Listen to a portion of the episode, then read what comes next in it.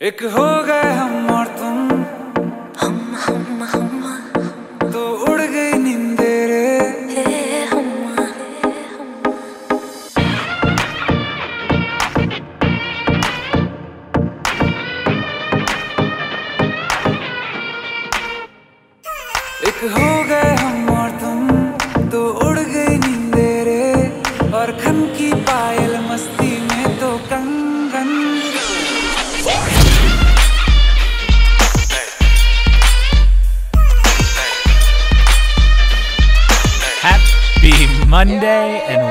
welcome to Not Boring. All right, so today is part two in a two part series on India's largest company, Reliance. I suspect that most of the people reading this newsletter, listening to this podcast, could recite the Facebook, Apple, Amazon, Microsoft, and Google stories by heart. The American tech giants are widely covered, and rightfully so. They're the biggest companies in the world, and they're still growing really fast. These companies do everything, vertically integrating and acquiring competitive threats on the path to dominance. But there's a new breed of tech leader emerging in Asia, led by Tencent, Alibaba, and SoftBank, that turn their first acts as product first companies into second acts as investors. By spreading out their bets, Tencent and Alibaba have made themselves future proof. They have upside whether customers choose their products or new entrants, because they own large stakes in the most promising startups. SoftBank, we'll see, but I'm bullish. Currently, Reliance is taking the Western approach, but I think it would do well to follow its Asian neighbor's lead. The opportunity is just too large for anyone, even Mukesh Ambani, to take on all by themselves. So I'll explain in today's piece Reliance's next act the cricket proxy war. Outside of Philly and Duke Sports, my favorite sports teams in the world is the Mumbai Indians, the Indian Premier League cricket team owned by the Ambani family. If you don't follow cricket, I highly recommend the Netflix series Cricket Fever Mumbai Indians as your gateway. After watching the Indian team in the Cricket World Cup every four years, last year was the first year that Pooja and I watched the Indians religiously. We got a Willow subscription and woke up at odd hours to lock in for four hours of high paced T20 cricket. Every match, in the corner of the screen, we saw a logo that said Vivo IPL. The Indian Premier League's logo looks a lot like the league logos Westerners are used to seeing a silhouette of someone playing the sport with three letters, with one difference a title sponsor. In 2019, that title sponsor was Vivo, a Chinese smartphone company. This year, when the crowdless 2020 IPL season started in Dubai, we noticed a different logo. Dream 11 had replaced Vivo as the title sponsor. Vivo signed a deal to sponsor the IPL through 2022, but amidst the China India conflicts, India's cricket board dropped it in favor of a homegrown sponsor. Dream 11, the $2.5 billion Indian fantasy cricket startup, took its place. China was out, India was in, Atmanirbhar Bharat. Uncharacteristically, Reliance took a back seat on the title sponsorship, but its influence is j- there. It's just spread out. Jio is the only company that sponsors all eight IPL teams.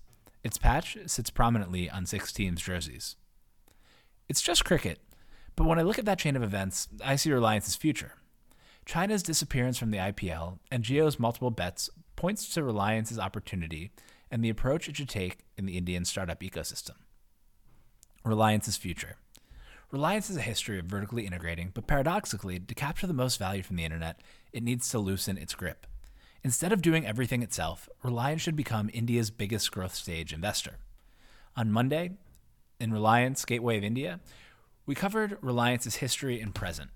Reliance is a sprawling giant that spins cash flow from its legacy businesses into a tech forward future. It's India's biggest company at $202 billion market cap on revenues of $105 billion. It has a new focus. Reliance Retail and Jio make up 30% of revenue, or about $31 billion, but took up the lion's share of the screen time at the company's most recent annual general meeting. It runs the Reliance playbooks. It undertakes projects with high upfront costs, building complex businesses around them, wrangling Indian supply and demand, spreading out the costs over hundreds of millions of users, leveraging its favorable position with the government, and selling stakes to foreign companies and investors. All of that together means that it's the gateway of India. Foreign companies and investors poured $20.4 billion into Jio for a 33% stake and are in the middle of investing in Reliance Retail, which has raised $5.1 billion for 8.5%. Reliance, which had raised billions of dollars in net debt to fund its new projects, now has zero net debt, strong relationships with the world's largest investors, communications and retail, uh, retail infrastructure that powers India, and the support of the Modi government, with whom it is working to realize PM Modi's mission of Atmanirbhar Bharat, a self reliant India that takes its place as a power on the global stage. In part two of the essay, we'll cover Reliance's future and that of the Indian startup ecosystem, which will become increasingly intertwined. We'll talk about Made by Reliance. Reliance is always vertically integrated. Jio and retail seem to be following the same path, with homegrown and acquired solutions. That works better for infrastructure than it does for consumer apps. Two, the Indian tech and startup ecosystem. The bull case for India tech is that it is China, just seven or eight years behind, with better Western relations. Realizing the bull case would mean multiple hundred billion dollar tech companies and trillions of dollars of value creation. As it stands, Chinese investors will capture more upside in India than Reliance. And finally, Reliance's Tencent and SoftBank opportunity. Reliance is well positioned to become the next Asian mega conglomerate turned investor. It can follow either Tencent's or SoftBank's approach with a unique Indian spin. To date, Reliance has only built or acquired, while the thriving startup ecosystem has grown up around and on top of Jio. This is Reliance's opportunity to become the largest investor in India's booming tech ecosystem. Investing in Indian startups represents a massive opportunity, but Reliance will need to evolve how it operates to take advantage of it. Made by Reliance. Owning as much of the value chain as possible is in Reliance's DNA, but it will need to find some corporate CRISPR to thrive in a time of Jio-powered Indian tech abundance. As discussed in part one, Reliance's history is one of vertical integration. From import licenses on yarn to textiles manufacturing to petrochemicals to petroleum refineries, Dhirubhai Ambani pushed Reliance to own an increasing amount of the value chain. Mukesh is no different. Instead of selling equity early or entering JVs to finance his two biggest projects, Reliance Retail and Jio, Reliance raised debt and did the hard work itself, only selling stakes to foreign investors when his new business lines were well established. Reliance built out the infrastructure and reduced its net debt to zero, and now it's building the devices, OS, and products and services on top of it with in house or fully acquired technology, or via exclusive partnerships with global tech giants. In an excellent overview, What is Reliance Jio's Plan? Arjun Malhotra of Indian VC Good Capital described Reliance's plan to move up the stack with Jio, vertically integrating from infrastructure up to products and services. Reliance and the global tech companies that recently invested in Jio are working together to build out the full mobile stack. Infrastructure. Through Jio, Reliance built a wireless data and broadband network across all of India over the past decade. It's now the largest telco in India. Device. With Google and Qualcomm, Geo is building an affordable smartphone for the Indian market. Operating system. Old Jio phones ran on the Linux based KaiOS, but new Jio phone will run on Android. And product and services. Jio will work with Facebook and its WhatsApp subsidiary to build the super app through which Indian consumers do everything they need to do online. When Jio launched its wireless data service in 2016, it launched Jio Chat as its answer to Facebook's WhatsApp and Tencent's WeChat. The product looks like a WhatsApp clone. Since then, Reliance has all but abandoned JioChat as its entrance to the super app Battle Royale. Its website hilariously features testimonials from 2016 befitting a pre seed, pre customer startup, and slapped on an integration with its music service, JioSaavn. It reminds me of a Spotify integration I was so proud of building into a website for my party bus company in 2013, just to show that I could. And there's pictures of it in the doc. Uh, It's terrible. Instead, through Facebook's $5.7 billion investment in Jio, the two companies are forming a partnership that could solidify WhatsApp as India's super app. Already, India is WhatsApp's biggest market, with over 400 million monthly active users, and is also the second largest mar- market for Facebook's Instagram, with 80 million users. But Facebook has faced regulatory hurdles in attempting to expand its Indian offering beyond chat. It has been unable to launch WhatsApp Pay, for example, despite years of attempts. Luckily for Facebook, jumping over or through regulatory hurdles in India is what Reliance does best. Combined, the two companies can offer an all in one platform where they can chat, shop, get healthcare, find things to do, and more. Facebook and Reliance are starting small, in part to assuage concerns that Reliance serves as the conduit through which foreign tech giant can steal business from local companies. The two are partnering on JioMart, which is itself a partnership between Reliance Retail and Jio, allowing users to order from local kiranas via WhatsApp. Messaging the local kirana for delivery is an existing Indian consumer behavior, accelerated by COVID, that the two companies hope to make more frictionless through their partnership. From there, it's easy to imagine a world in which WhatsApp, powered by Jio, becomes the way that Indian consumers access the internet, with the super app essentially serving as the OS, as WeChat does in China. As I wrote in Tencent, The Ultimate Outsider, Chinese users do everything on WeChat. They communicate with friends, coworkers, and clients through WeChat. Businesses communicate with customers through official accounts. They can also sell things through those accounts. Thousands of businesses, including ride sharing, Didi, and food delivery, Meituan Dianping, launched on WeChat. Tencent's approach should be instructive for Reliance. Even though WeChat sits in the most valuable position in China's mobile value chain, Tencent decided to prioritize investing over building for most categories. In his piece, Tencent Has No Dreams, blogger Pan Luan criticized the company for losing its product, product focus, abandoning in house projects in favor of investments. He missed the point.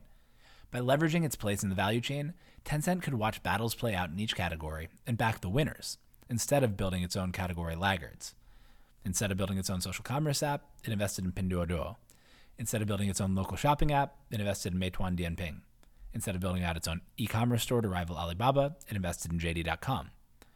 Recall Ben Thompson's concept of the Bill Gates line as a definition of a platform, based on this Bill Gates quote about Facebook as a platform.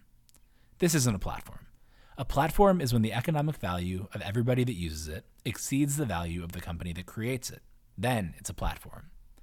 A short term play to capture as much value as possible from the services on top of a platform has negative long term consequences to the value of the platform overall. With the right incentives in place, the ecosystem can build better products than the platform owner.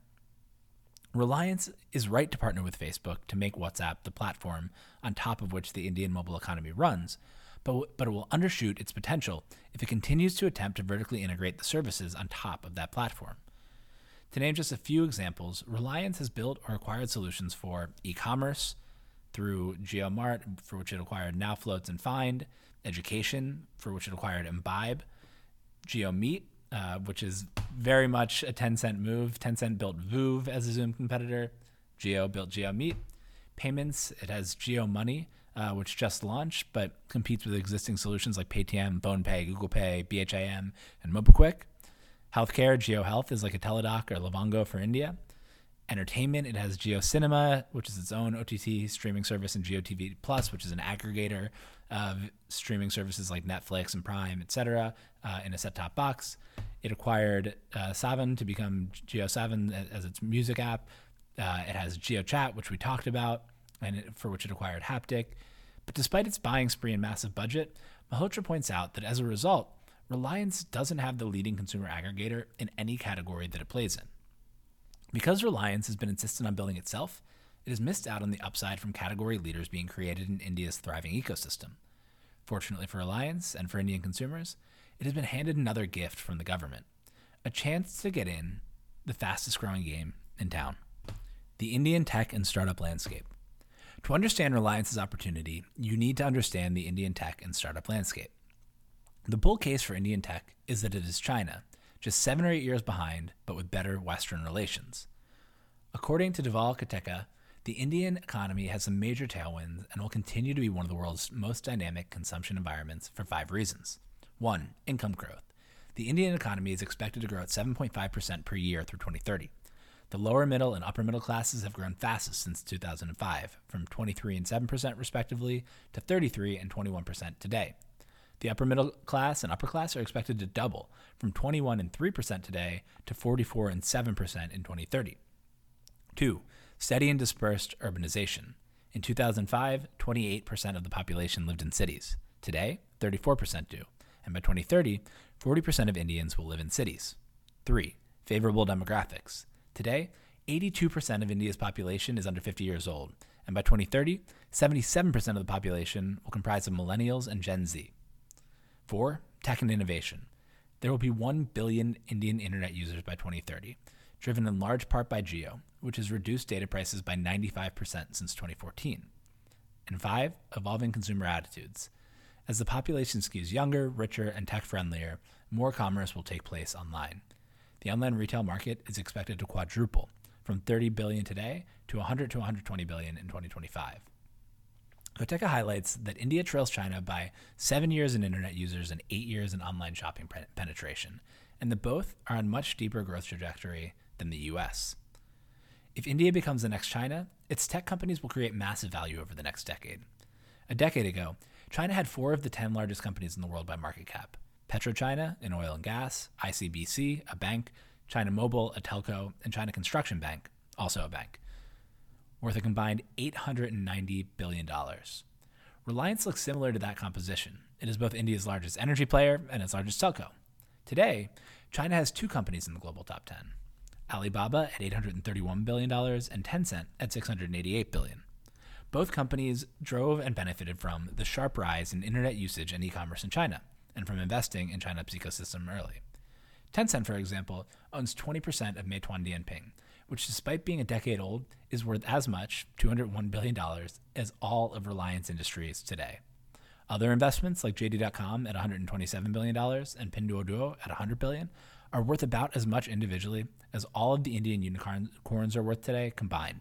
Over the past half decade, India's unicorn production has accelerated faster than any other country in the world, but it still has a lot of room to run.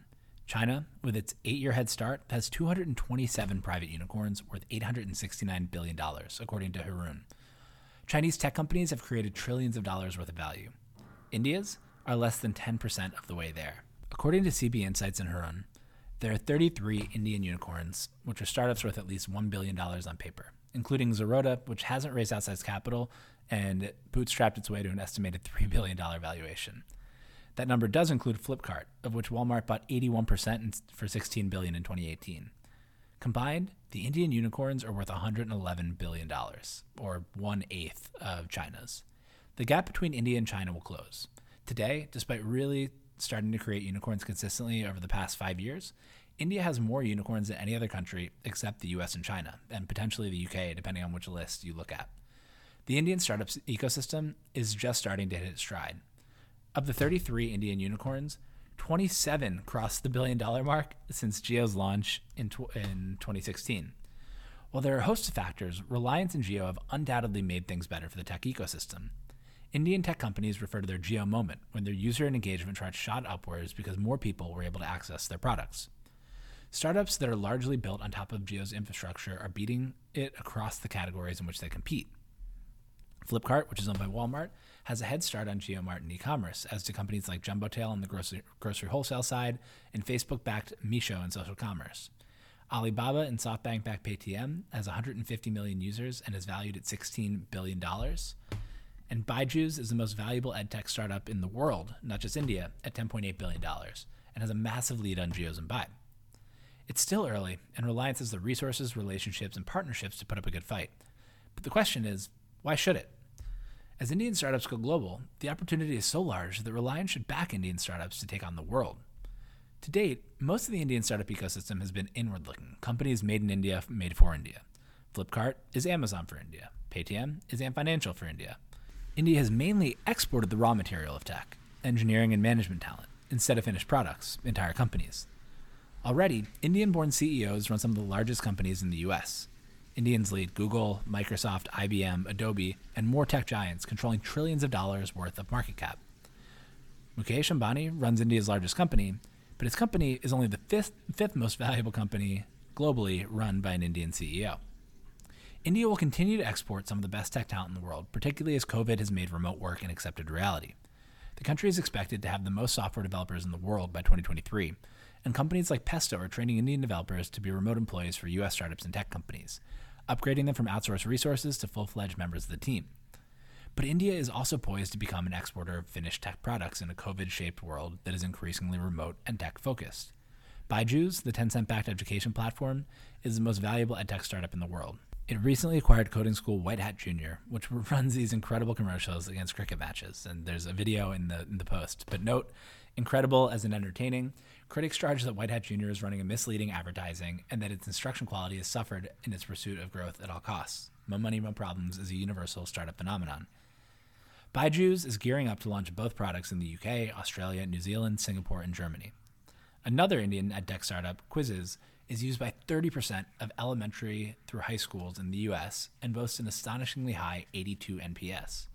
Made in India, made for India, made for the world. At the earlier stage, Sequoia Surge lets Sequoia India invest earlier without signaling risk if the main fund doesn't do follow on rounds. Its structure allows it to experiment, and it's currently working on building companies in India for a global audience. Typically, a startup would launch in the US, operate in the US, maybe hire a few remote engineers in India, and hire a local GM to try to enter the Indian market. Surge's program flips that on its head It builds companies in India to serve both the domestic and global markets, with executive, product, and engineering teams in India and GMs or local marketing positions in the markets they serve. For example, Anjuno, which offers a high interest checking product and is an upcoming Not Boring sponsor, is built and run from India with one person on the ground in the US to provide local market knowledge, expertise, and relationships. Indian startups now both make for India and make for the world, increasing the potential for China sized outcomes. Particularly given the Western world's growing hesitation to work with Chinese tech companies, if India can make for India and make for the world, it has the potential to close the startup valuation gap with China and even surpass it over the next decade. One Indian entrepreneur and angel investor put the opportunity this way What has changed? India can build for the world. We have the best talent and the best minds, and no shortage of passion and hunger. Chinese entrepreneurs are the only ones that have an equal or better energy and passion to create a global impact, but they've had policies that have not allowed for that. There's something to be said for policy and language. We will see India leapfrog China in terms of global impact. As it stands, though, Chinese investors will capture most of the upside from that impact than Indian ones will. Backed by the world. Atmanirbhar Bharat does not jibe with the current state of the investment world, in which, when an Indian startup succeeds, foreign investors, and most disagreeably and prominently the Chinese, get wealthy. In fact, of the 11 funds that have invested in at least three Indian unicorns, none is entirely Indian. SoftBank leads the way with 11 Indian unicorn investments, and of the 12 largest Indian startups, only one, Freshworks, hasn't taken money from any of SoftBank, Tencent, or Alibaba. But SoftBank is clearly Japanese, and Tencent and Alibaba are clearly Chinese, and India's Asian neighbors are clearly benefiting from the rising valuation of Indian startups more than Reliance. If you look at the top 10 private unicorns, it's Paytm at $16 billion, Byju's at 11, Oyo at 10, Ola at 6, Zomato at 4, Swiggy at 4, Freshworks at 4 billion, Paytm Mall at 3 billion, Udaan at 3 billion, Dream11 at 3 billion. Only Freshworks on that entire list doesn't have investments from Tencent, SoftBank, or Alibaba, and about half of them have in, have investments from SoftBank and one of Tencent or Alibaba. SoftBank is the leading Indian unicorn investor by number of deals, 11, and second by total valuation, 49.1 billion.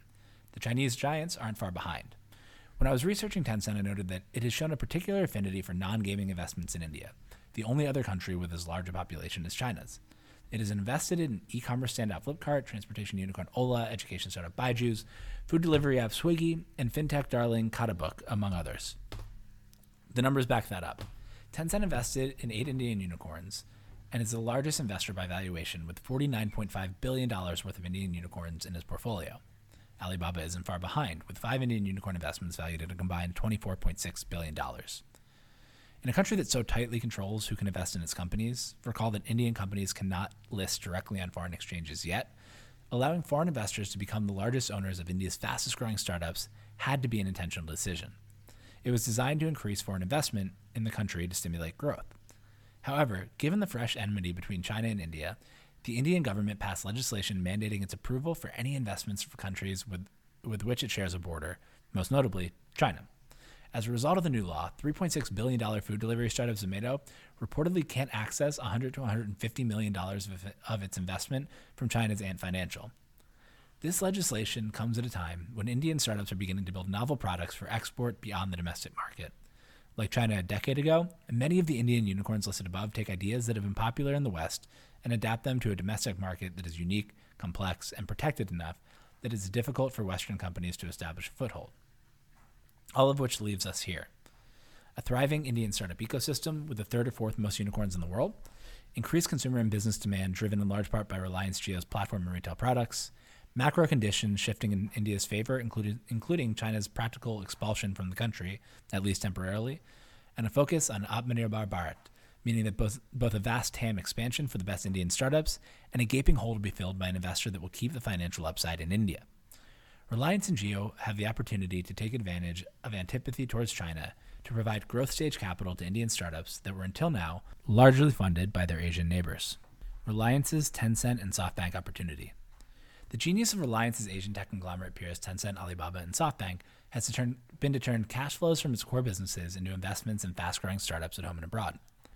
The Indian startup scene is roaring at the same time that China Indian relations are frayed and Atmanirbhar Bharat is in the air.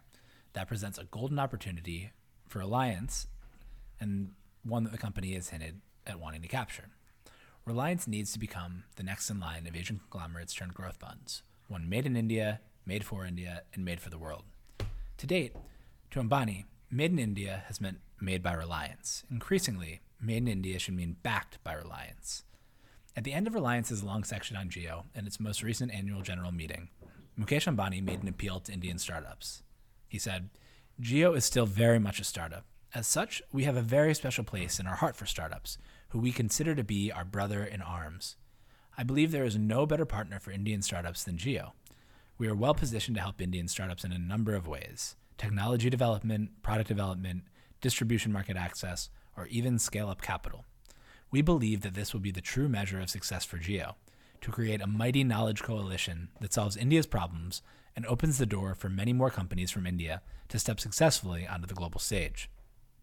Ambani paints a compelling picture of a Reliance supported startup boom, but thus far, it has made only limited forays into scale up capital. Instead, it has competed with or fully acquired startups to roll into its own offerings. Instead of just acquiring, it should build up a portfolio of investments, I don't think that it's coincidence that many of the investors in Jio platforms and Reliance Retail, like the Saudi Public Investment Fund, Mubadala, and Adia, are also some of the world's largest venture fund backers. Leaving SoftBank off the cap table and dealing directly with the Vision Fund's LPs signals, to me at least, that Reliance is looking to cut out the middleman and start aggressively investing themselves. The move would make sense for both offensive and defensive reasons. The points on the offensive side are easy to understand. They capture upside beyond Reliance, Investing in India's top startups helps Reliance capture the financial upside it helped create, a $750 billion opportunity if it just catches up to where China is today. It supports portfolio companies. It has the opportunity to put its thumb on the scales for the companies that it backs in India. It'll cement Mukesh's legacy. Investing further cements his push from energy and petrochemicals into technology. And he can kind of become a less crazy Masa on the world stage. And it transforms the world. Mukesh has publicly stated that the world will change more in the next eight decades than it has in the previous 2,000 years. Investing in a portfolio of early and growth stage companies is the most surefire way to capture that upside that creates. The points on the defensive side are less obvious but even more important. One, it de risks succession.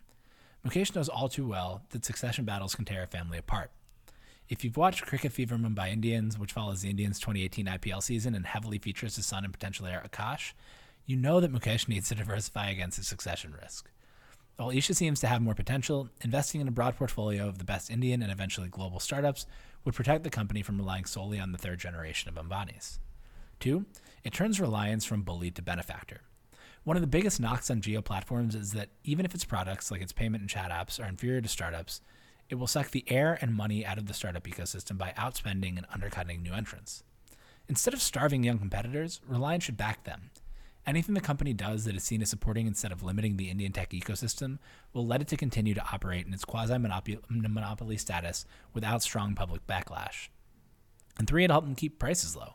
Reliance caught heat for anti competitive practices by extending Jio's free period past the common 90 day window and then jacking prices once customers were locked in.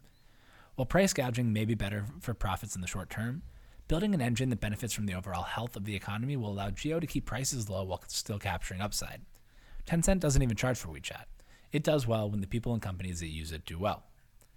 Depending on the success of Jio platforms, there are two approaches that Reliance might take as it goes down the mega corporate venture route the SoftBank approach and the Tencent approach. The Tencent approach. As I wrote in Tencent The Ultimate Outsider, Tencent leveraged its super app, WeChat, and its position with the government to invest in companies at home and abroad. In China, it runs the Tencent capital and traffic flywheel, see which companies perform well in WeChat, invest in them, send them more traffic, and profit. It has invested in Chinese giants like Meituan Dianping, JD.com, and Pinduoduo using this approach. Tencent also leverages its place as gateway to China to invest in foreign companies, including Spotify, Snap, and Tesla. As mentioned earlier, it's also the largest investor in Indian startups by market cap. With an increased focus on Indian self reliance and increased scrutiny on Chinese investment in the country, those are investments that Reliance should be making instead of Tencent. It's beginning to look a lot like Tencent already. It's working on the super app for India. Like Tencent, it's focusing on smart retail with Reliance Retail and JioMart. And its dominant position and close ties with the government mean that foreign companies that want to play in India are all but forced to partner with Reliance. If it succeeds in building a super app, Reliance will be in a similar position in India to Tencent in China. It will be able to see which Indian startups are performing well in its ecosystem, invest in them, and give them capital and traffic to all but guarantee success. Like Tencent, It can invest off its own balance sheet now that it's debt free, hugely profitable, and focused on tech growth. And it can invest even more in the winners to acquire controlling stakes and turn them into subsidiaries, as it did with Embibe. It can also invest in foreign companies, both public and private, who want preferential access to the Indian market. Through retail and Jio, Reliance has already done so much of the hard work to wrangle supply and demand that it can present a ready made package to foreign companies who want to launch or grow in India. Currently, Jio is building many of the end user facing applications in house, but if it can become the platform via which both domestic startups and foreign companies access India, its potential is unlimited. I have zero doubt that India will be one of, if not the, most important tech stories in the coming decade. By investing broadly and supporting its portfolio, and supporting can be a pretty strong word when it comes to reliance in India, it can capture upside no matter which sectors or companies succeed in India. Unlike Tencent, Reliance doesn't even have an Alibaba to compete against. It's the undisputed leader in the market, which means that its upside is potentially unlimited should India continue to catch up to China and become the preferred Asian opportunity for foreign investors. The SoftBank approach. In Masa Madness, I wrote about Masa's journey to transform SoftBank from a PC software distributor to a telco to the world's largest and most profligate venture fund. With the success of Jio, Reliance underwent a similar transition from an energy and petrochemicals company into India's largest telco. It may continue to follow SoftBank's path, using a combination of cash from its operating businesses and investments from LPs to spin up an off balance sheet fund to invest in growth stage startups. Its relationships with the Jio and retail investors place it uniquely to build its own, more domestically focused, less insane version of SoftBank's Vision Fund. Today, SoftBank is the largest investor in, in Indian unicorns by number of investments. But two things signal Reliance's desire to compete instead of partner with the Japanese giant. One, SoftBank was looking actually to invest two to three billion dollars in Jio, but never closed the investment, either because SoftBank was forced to sell assets to raise cash, or because Reliance wouldn't have it. SoftBank is currently sitting on the waitlist for Reliance retail investment. And two, Reliance is raising money direct, directly from Vision Fund LPs. Instead of using Masa as an intermediary, Ambani built direct relationships with the Saudis and Mubadala. Look at SoftBank's LPs versus Jio and retail's investors. Reliance doesn't need SoftBank, and given the mission of Atmanirbhar Bharat, I don't think that India startups will either if Reliance enters the growth equity fray. The Vision Fund's two largest investors also invested in Jio Retail, as did Qualcomm, and Jio has spoken to Foxconn about manufacturing its higher end LYF smartphones. Instead of SoftBank's Apple and Sharp, Reliance has Facebook, Google, Intel, and potentially Amazon. Instead of Larry Ellison, Reliance has KKR, TPG, Silver Lake, L Catterton, General Atlantic, GIC, and Vista Equity Partners. In the SoftBank approach, Reliance raises a fund from these investors to use its advantageous position in India to invest in growth stage and public companies, both domestic and foreign, who want to operate in India. Increasingly, that will be every company. The SoftBank approach is lower risk, lower upside than the Tencent approach of investing off its own balance sheet. I think the company is more likely to take the Tencent approach. It's closer to the company's historical approach of vertically integrating and capturing more upside, but either approach is better long term play than its current one. In either scenario, Reliance has the scale, expertise, and relationships to pull this off. Jio and retail have taken in more investment in the past six months than the entire Indian ecosystem raised in 2019. Indian startups raised $14.5 billion. Reliance has a stated desire to work with startups. Prime Minister Modi has been friendly to Reliance, often to the detriment of foreigners, and his Atmanirbhar Bharat mission seems to call for local funding instead of the traditional reliance on outside capital, no pun intended, and it's better positioned than anyone to capture the upside if India grows and exports its expertise to the rest of the world. Reliance can ride the Indian tech wave with its operating businesses if the demand stays in India, but it has the desire to do more. Made in India, made for India, made for the world. It's the playbook that Reliance is beginning to run itself, and it should open that playbook up to Indian startups and keep the upside from those companies' global success in India. Made in India, backed by Reliance. When I ran the idea that Reliance should become a growth equity investor past a few people involved in the Indian tech ecosystem, I got some variation of the following. That's probably what they should do, but it's not in their DNA. Their culture is all about building and owning everything. It's hard to argue with the Ambani's results. Reliance's stock, which is compounded at a 32% compound annual growth rate for an astonishing 43 years, is already up 44% year to date, making it the first company in Indian history to trade at a $200 billion market cap. But the in- internet behaves differently than infrastructure. It's an environment of abundance and power law returns. On the internet, it's often better to own a smaller piece of the category leader than it is to own all of the second or third place company. Today, Reliance is the only company in India worth over $200 billion. In a decade, there are likely to be many, and Reliance should facilitate that explosion and participate in the upside.